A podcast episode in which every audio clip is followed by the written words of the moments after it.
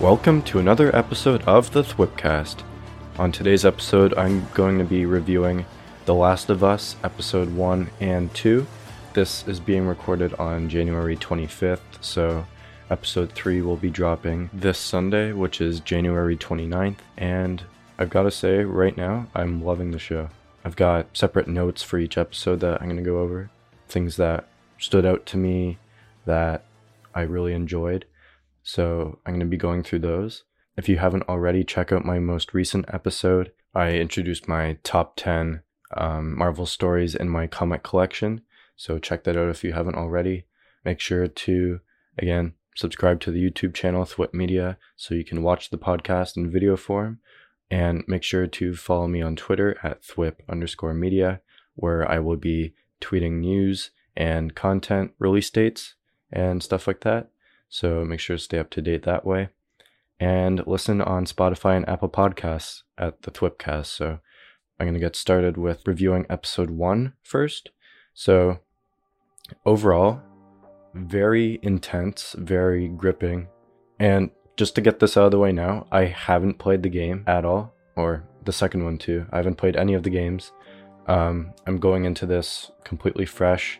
I've heard like little things about the beginning of the first game, but nothing like too spoilery. Like it's just been pretty simple stuff. Like I knew of Joel and I didn't know about Sarah or any of that, but I knew it was about Joel and then the outbreak happens and then stuff goes down. So that's all I really knew about the game. But I feel like having not played the game before, this allows me to be like more surprised if they are doing a faithful adaptation of the game. Then it allows me to be more surprised um, when certain things happen. And yeah, so getting back into reviewing episode one, it was very interesting. Like the way it opened up with the the news scene where we have John Hannah playing the scientist, um, talking about the potential of fungus um, infecting a human, so that was pretty interesting. And then I feel like it kind of parallels where we are today. Like I've seen other people say that that like COVID has been intimidating on the news. Everything we've heard about that at the beginning of the pandemic, it was very scary. And I feel like that's kind of paralleled in this where he's saying there is a possibility of this really bad thing happening. Obviously COVID didn't come to that, but yeah, I think that was a neat parallel that they added and then also the camera slowly closing in and intensifying the scene. And you can see the interviewer like becoming fearful of um, like maybe having that actually happening. And you see it in his eyes. He's like scared for the future. And then he just stops and he says we'll be back and it cuts to black. And i had chills for that. So i thought the opening was very strong and very well shot and done. So um, that gripped me right away. And then we get Pedro Pascal as Joel. Um, seeing a southern Pedro Pascal is interesting, um, but he's very good as Joel. I really like him. Again, I can't really compare his portrayal to what he's like in the game, but he's very good in that role. He's like the father figure. He's protective. He's he's looking for his lost brother, uh, Tommy, who is played by Gabriel Luna, who I think is a great actor too. But yeah, his character's really well done. There were some moments that were kind of freaky for me, like um, when Sarah is in the neighbor's house watching the old woman, and she's looking for, I think it was through her DVDs. Um, in the background, it's all blurry, but you see the old lady spazzing out, similar to what was happening when Sarah was in school. We see the kid's hand shaking, except the old lady was like fully shaking, and that was like the fact that you had that blurred out in the background. Obviously, like the subject in focus was Sarah, but having that in the background kind of distracted from what Sarah was doing. And I just felt like, whoa, okay, this is how it's gonna start. Like, this old lady causes the whole thing, but I'll explain more later on uh, if that was true or not. But yeah, that scene kind of was freaky. Um, then we have like the dog that was wincing at her, so the dog knows something was going on. Then we have the fighter jets flying over the, the house when Sarah leaves. And then there's the scene where Sarah and Joel are in the house and she's giving him the birthday gifts. And I was thinking this is way too positive, so something like is really gonna go down, something's gonna really ruin this moment. And then, of course, Sarah wakes up, there's the explosions, the helicopters, everyone's in a panic, there's chaos. And then the old lady becomes infected, and then it all goes to hell. So that whole opening sequence was really well done.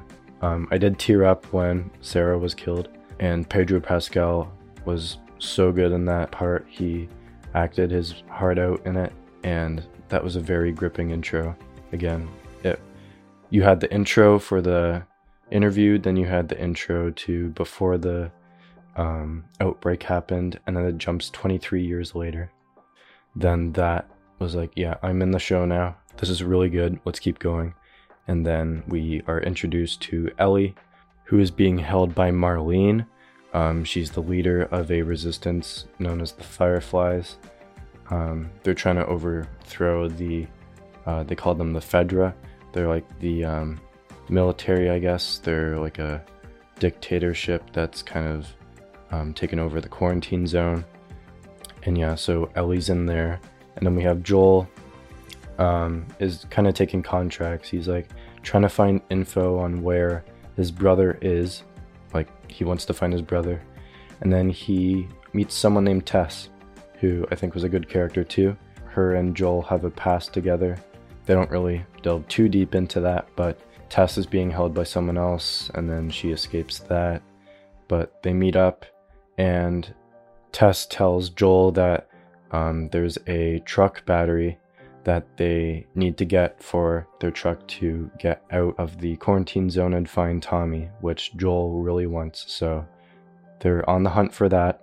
And then we have Tess and Joel uh, going through the sewer.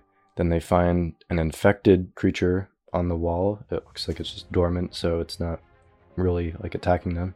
But then they open the door and they're inside the building where Ellie is. Then they meet, and then they are tasked with bringing Ellie to the west where um, she's being um, awaited. And Ellie's very important. So then the three of them embark on that journey, and then it ends. And overall, the episode was very well done. It's very well shot, very well written. It was written by Craig Mazin, who wrote the show Chernobyl. Um, if you haven't watched that, I highly recommend it too. It's very well done. And then, of course, it's produced by Neil Druckmann, who directed the video game. Uh, so him and Craig Mazin uh, worked together on the show. But yeah, Craig Mazin did a really good job with this episode. The cast is very good. I really like Pedro Pascal as Joel. Uh, Bella Ramsey as Ellie is very good. She's got the like wit and like rebellious side to Ellie. She doesn't like being told what to do. So I really like that. And uh, yeah, Tessa's a good character. I'm really only familiar with Joel and Ellie from the game again, having not played it. I realized that there would have been other characters in the game, but Joel and Ellie were the only ones I was familiar with. So yeah, it was interesting seeing other people. Um, I'm interested to see who else can pop into this. I know Nick Offerman is in the show, so I know he's going to be showing up at some time. I'm pretty sure that's like episode three. I think I've seen online people have said it's potentially episode three. But yeah, episode one, very solid, very good introduction to this world. And uh, yeah, so now I'm going to talk about episode 2. Again, this had a very powerful intro too. It's kind of different than the first one. Um, it opens on a doctor in Jakarta, Indonesia, being taken to a lab where there's a deceased woman that they need her to look at, and she was bit, and there's like a strange substance inside, and the doctor then finds that there's roots growing in her throat, which would be from the fungus uh, that is infecting her. Um, then she finds out that there were others that were infected that were then executed, so they didn't want to stop any further spread of the infection. But then she says, okay, the only way we're going to stop the spread of this is if we bomb the entire city with everyone in it. And after hearing that, I was like, wow, okay, she's got guts to uh, pitch that right away. And then she requests to be with her family, and then it cuts and it does the intro. And again, that was a very powerful way to begin the episode, and it gripped me again. So then we fast forward to uh, present day. We have Joel and Tess working with Ellie. Ellie does have a bite, so they think she's gonna become infected soon, but she's obviously resisting the infection to overtake her, so she seems fine. Um, she does say that there's a Firefly camp with doctors that are working on a cure for the infection, which at the beginning the doctor says there is no vaccine. Um, the only way to end this is by killing everyone, so obviously the doctors are trying to prove that she was wrong and they're working on a cure. And then we see the city that they end up taking refuge in over the night, and the cinematography in this is amazing.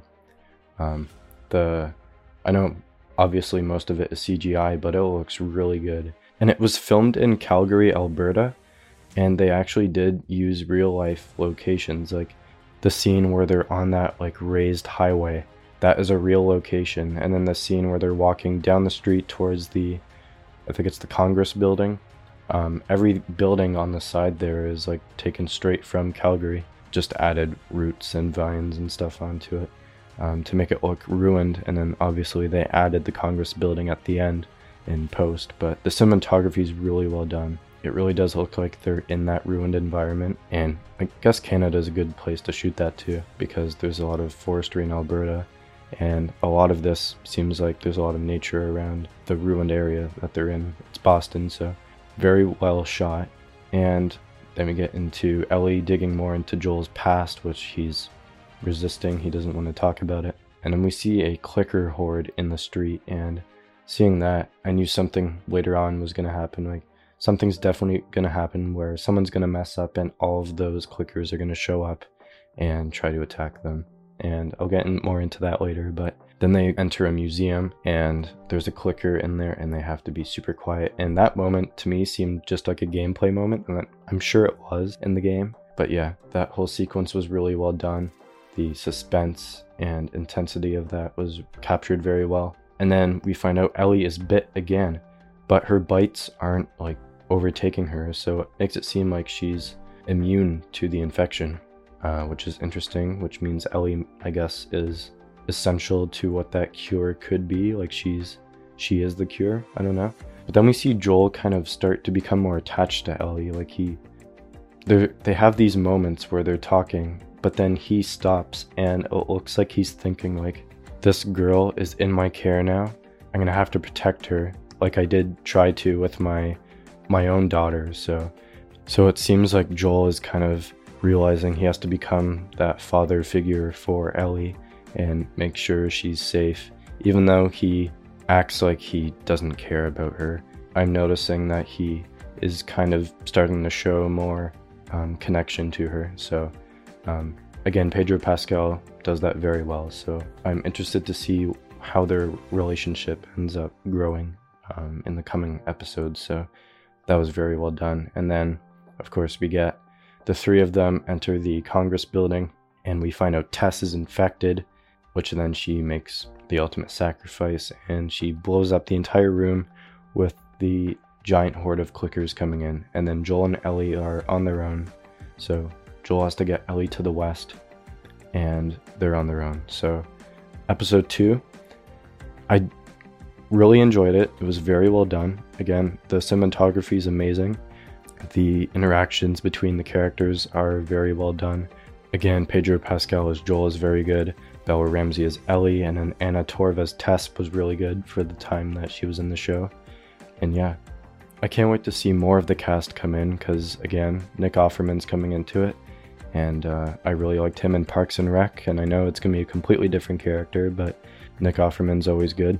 And yeah, so I'm interested to see where Joel and Ellie go on from here. We know Joel is tasked with taking Ellie to the west and protecting her.